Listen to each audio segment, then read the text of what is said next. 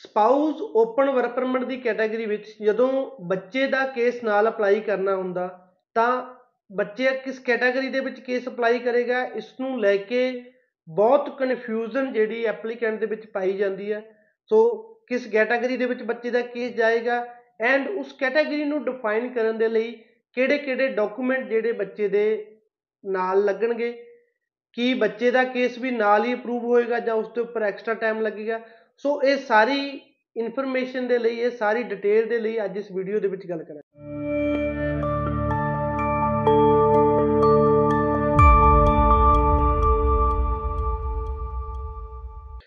ਸਤਿ ਸ਼੍ਰੀ ਅਕਾਲ ਦੋਸਤੋ, ਮੇਰਾ ਨਾਮ ਗੁਰਪ੍ਰੀਤ ਸਿੰਘ ਹੈ। ਹਮੇਸ਼ਾ ਦੀ ਤਰ੍ਹਾਂ ਅੱਜ ਇੱਕ ਨਵੇਂ ਟੌਪਿਕ ਦੇ ਉੱਪਰ ਗੱਲ ਕਰਨ ਦੇ ਲਈ ਹਾਜ਼ਰ ਹੋਏ ਹਾਂ। ਸਾਡੀ ਹਮੇਸ਼ਾ ਕੋਸ਼ਿਸ਼ ਰਹਿੰਦੀ ਹੈ ਕਿ ਜਿੰਨਾ ਹੋ ਸਕੇ, ਜ਼ਿਆਦਾ ਤੋਂ ਜ਼ਿਆਦਾ ਇਨਫੋਰਮੇਟਿਵ ਵੀਡੀਓਜ਼ ਇਨਫੋਰਮੇਸ਼ਨ ਤੁਹਾਡੇ ਤੱਕ ਪਹੁੰਚਾਈ ਜਾ ਸਕੇ। ਸੋ ਇਸੇ ਕੋਸ਼ਿਸ਼ ਦੇ ਲਈ ਅਸੀਂ ਆਪਣਾ YouTube ਚੈਨਲ ਬਣਾਇਆ। ਸੋ ਸਾਡੇ ਚੈਨਲ ਨੂੰ ਜਰੂਰ ਸਬਸਕ੍ਰਾਈਬ ਕਰੋ। ਅਗਰ ਤੁਹਾਨੂੰ ਸਾਡੀ ਦਿੱਤੀ ਗਈ ਜਾਣਕਾਰੀ ਚੰਗੀ ਲੱਗਦੀ ਹੈ ਜਾਂ ਤੁਹਾਡੀ ਇਸ ਨਾਲ ਕੋਈ ਹੈਲਪ ਹੋਈ ਹੈ, ਤਾਂ ਚੈਨਲ ਨੂੰ ਸਬਸਕ੍ਰਾਈਬ ਕਰਕੇ ਬੈਲ ਆਈਕਨ ਜਰੂਰ ਕਲਿੱਕ ਕਰੋ ਐਂਡ ਨਾਲ ਨਾਲ ਵੀਡੀਓਜ਼ ਨੂੰ ਸ਼ੇਅਰ ਵੀ ਕਰਿਆ ਕਰੋ। ਕਿਉਂਕਿ ਸਾਡੀ ਜਿਹੜੀ ਕੋਸ਼ਿਸ਼ ਆ ਉਹ ਇਨਫੋਰਮੇਸ਼ਨ ਦੇਣ ਦੀ ਹੈ। ਇਨਫੋਰਮੇਸ਼ਨ ਜਿੰਨੀ ਆਪਾਂ ਵੰਡ ਸਕਦੇ ਆ ਜਾਂ ਵਧਾ ਸਕਦੇ ਆ ਉਨਾ ਹੀ ਜਿਹੜਾ ਉਹ ਚੰਗਾ ਹੁੰਦਾ। ਸੋ ਅੱਜ ਦਾ ਜਿਹੜਾ ਟੌਪਿਕ ਮੈਂ ਤੁਹਾਨੂੰ ਦੱਸਿਆ ਸਪਾਊਸ ਓਪਨ ਵਰਕ ਪਰਮਿਟ ਹੈ।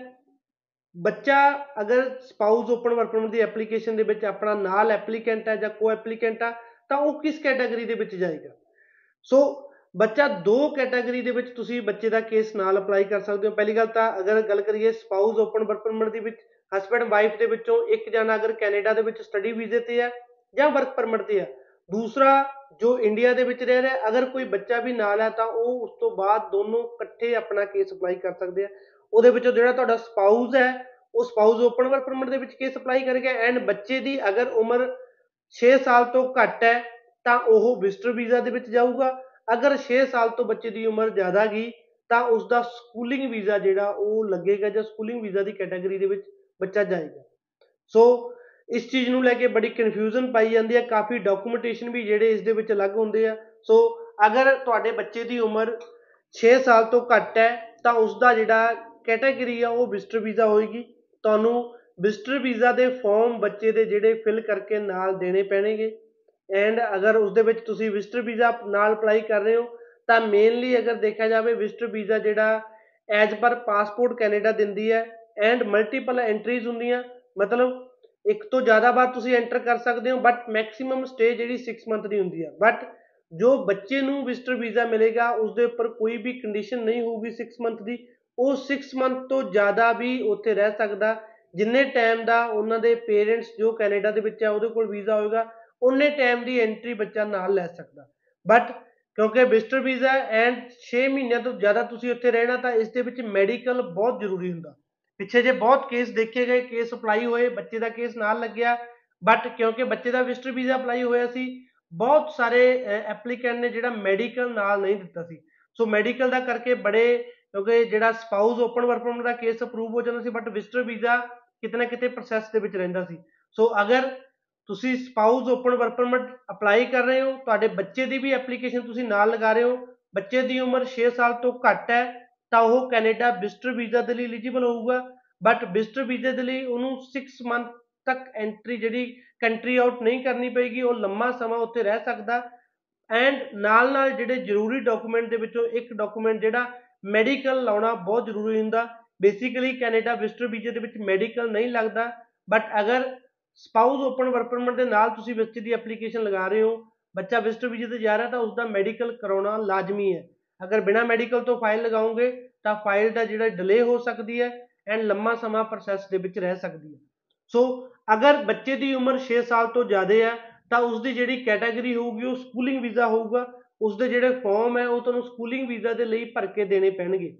ਸੋ ਨਾਰਮਲ ਸਕੂਲਿੰਗ ਵੀਜ਼ਾ ਦੇ ਵਿੱਚ ਦੇਖਿਆ ਗਿਆ ਕਿ ਆਪਾਂ ਨੂੰ ਸਕੂਲ ਦਾ ਆਫਰ ਲੈਟਰ ਰਿਕੁਆਇਰਡ ਹੁੰਦਾ, ਜਿਹੜੀ ਆਪਾਂ ਫੀਸ ਪੇ ਕਰਦੇ ਹਾਂ, ਉਹ ਵੀ ਰਿਕੁਆਇਰਡ ਹੁੰਦੀ ਹੈ। ਬਟ ਅਗਰ ਤੁਸੀਂ ਸਪਾਊਸ ਓਪਨ ਵਰਕ ਪਰਮਿਟ ਦੀ ਐਪਲੀਕੇਸ਼ਨ ਲਗਾ ਰਹੇ ਹੋ, ਨਾਲ ਬੱਚਾ ਕੋ ਐਪਲੀਕੈਂਟ ਹੈ ਐਂਡ ਬੱਚੇ ਦੀ ਉਮਰ 6 ਸਾਲ ਤੋਂ ਜ਼ਿਆਦਾ ਹੈ, ਤਾਂ ਉਸ ਦੀ ਐਪਲੀਕੇਸ਼ਨ ਤਾਂ ਸਕੂਲਿੰਗ ਵੀਜ਼ਾ ਦੇ ਲਈ ਜਾਊਗੀ ਬਟ ਉਸ ਦੇ ਵਿੱਚੋਂ ਸਕੂਲ ਤੋਂ ਕੋਈ ਵੀ ਆਫਰ ਲੈਟਰ ਜਾਂ ਕੋਈ ਫੀਸ ਪੇ ਕਰਨ ਦੀ ਜ਼ਰੂਰਤ ਨਹੀਂ ਹੁੰਦੀ। ਤੁਹਾਨੂੰ ਇੱਕ ਵਾਰ ਸਕੂਲਿੰਗ ਵੀਜ਼ਾ ਦੇ ਦਿੱਤਾ ਜਾਊਗਾ, ਉੱਥੇ ਜਾ ਕੇ ਤੁਸੀਂ ਆਪਣਾ ਸਕੂਲ ਸਿਲੈਕਟ ਕਰ ਸਕਦੇ ਹੋ ਐਂਡ ਜਿਹੜੀ ਬੱਚੇ ਦੀ ਫੀਸ ਹੈ, ਉਹ ਵੀ ਜਿਹੜੀ ਤੁਹਾਨੂੰ ਪੇ ਨਹੀਂ ਕਰਨੀ ਪਏਗੀ, ਜੋ ਲੋਕਲਸ ਨੂੰ ਰਾਈਟਸ ਹੁੰਦੇ ਨੇ, ਉਹੀ ਰਾਈਟ ਤੁਹਾਡੇ ਕੋਲ ਵੀ ਹੋਣਗੇ। ਉਨੀ ਕੁ ਹੀ ਫੀਸ ਤੁਸੀਂ ਜਿਹੜੀ ਪੇ ਕਰਨੀ ਹੋਊਗੀ। ਸੋ ਬੱਚੇ ਦੇ ਸਕੂਲਿੰਗ ਵੀਜ਼ਾ ਲਈ ਸਕੂਲ ਦੇ ਆਫਰ ਲੈਟਰ ਜਾਂ ਫੀਸ ਰਿਸਿਪਟ ਦੀ ਜ਼ਰੂਰਤ ਨਹੀਂ ਹੁੰਦੀ, ਸਿਰਫ ਮੈਡੀਕਲ ਦੀ ਜ਼ਰੂਰਤ ਜਿਹੜੀ ਬੱਚੇ ਦੀ ਹੁੰਦੀ ਹੈ, ਕਿਉਂਕਿ ਬੱਚੇ ਦੀ ਜਿਹੜੀ ਸਟੇ ਹੈ, ਉਹ 6 ਮੰਥ ਤੋਂ ਜ਼ਿਆਦਾ ਹੁੰਦੀ ਹੈ। ਇਸ ਕਰਕੇ ਜਿਹੜਾ ਬੱਚੇ ਦਾ ਮੈਡੀਕਲ ਲੱਗਣਾ ਬਹੁਤ ਜ਼ਰੂਰੀ ਹੁੰਦਾ। ਸੋ ਮੈਂ ਦੁਬਾਰਾ ਫੇਰ ਦੱਸਦਾ, ਅਗਰ ਸਪਾਊਸ ਓਪਨ ਵਰਕ ਪਰਮਿਟ ਦਾ ਕੇਸ ਅਪਲਾਈ ਕਰ ਰਹੇ ਹੋ, ਨਾਲ ਤੁਹਾਡਾ ਬੱਚਾ ਤੁਹਾਡਾ ਕੋ ਐਪਲੀਕੈਂਟ ਹੈ, ਤਾਂ ਅਗਰ ਬੱਚੇ ਦੀ ਉਮਰ 6 ਸਾਲ ਤੋਂ ਥੱਲੇ ਹੈ, ਤਾਂ ਤੁਸੀਂ ਉਸ ਦਾ ਵਿਜ਼ਟਰ ਵੀਜ਼ਾ ਅਪਲਾਈ ਕਰ ਸਕਦੇ ਹੋ। ਵਿਜ਼ਟਰ ਵੀਜ਼ੇ ਦੇ ਫਾਰਮ ਫਿਲ ਕਰਕੇ ਐਪਲੀਕੇਸ਼ਨ ਦੇ ਨਾਲ ਭੇਜ ਸਕਦੇ ਹੋ। ਬਟ ਧਿਆਨ ਰੱਖਣਾ, ਇਸ ਵਿਜ਼ਟਰ ਵੀਜ਼ਾ ਦੇ ਵਿੱਚ ਮੈਡੀਕਲ ਦਾ ਲਗਾਉਣਾ ਲਾਜ਼ਮੀ ਹੈ, ਕਿਉਂਕਿ ਜੇ ਬਿਨਾ ਮੈਡੀਕਲ ਤੋਂ ਐਪਲੀਕੇਸ਼ਨ ਲਗਾਉਂਗੇ ਕੱਲ ਨੂੰ ਮੈਡੀਕਲ ਰਿਕੁਐਸਟ ਆਊਗੀ, ਫਿਰ ਮੈਡੀਕਲ ਕਰਾਉਂਗੇ ਇਸ ਦੇ ਨਾਲ ਜਿਹੜਾ ਸਮਾਂ ਤੁਹਾਡੀ ਐਪਲੀਕੇਸ਼ਨ ਤੇ ਜ਼ਿਆਦਾ ਲੱਗ ਸਕਦਾ। ਸੋ ਅਗਰ ਬੱਚੇ ਦੀ ਉਮਰ 6 ਸਾਲ ਤੋਂ ਜ਼ਿਆਦਾ ਗਈ ਤਾਂ ਤੁਸੀਂ ਬੱਚੇ ਦਾ ਸਕੂਲਿੰਗ ਵੀਜ਼ਾ ਕਰ ਸਕਦੇ ਹੋ।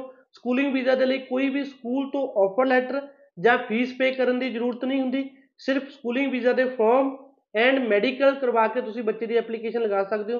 ਤੁਹਾਡੇ ਬੱਚੇ ਨੂੰ ਇੱਕ ਵਾਰ ਸਕੂਲਿੰਗ ਵੀਜ਼ਾ ਦੇ ਦਿੱਤਾ ਜਾਊਗਾ ਬਟ ਉੱਥੇ ਜਾ ਕੇ ਤੁਸੀਂ ਉਸ ਦਾ ਸਕੂਲ ਸਿਲੈਕਟ ਕਰ ਸਕਦੇ ਹੋ ਕਿਸ ਸਕੂਲ ਦੇ ਵਿੱਚ ਤੁਸੀਂ ਬੱਚੇ ਨੂੰ ਪੜਾਉਣਾ ਹੈ। ਧੰਨਵਾਦ।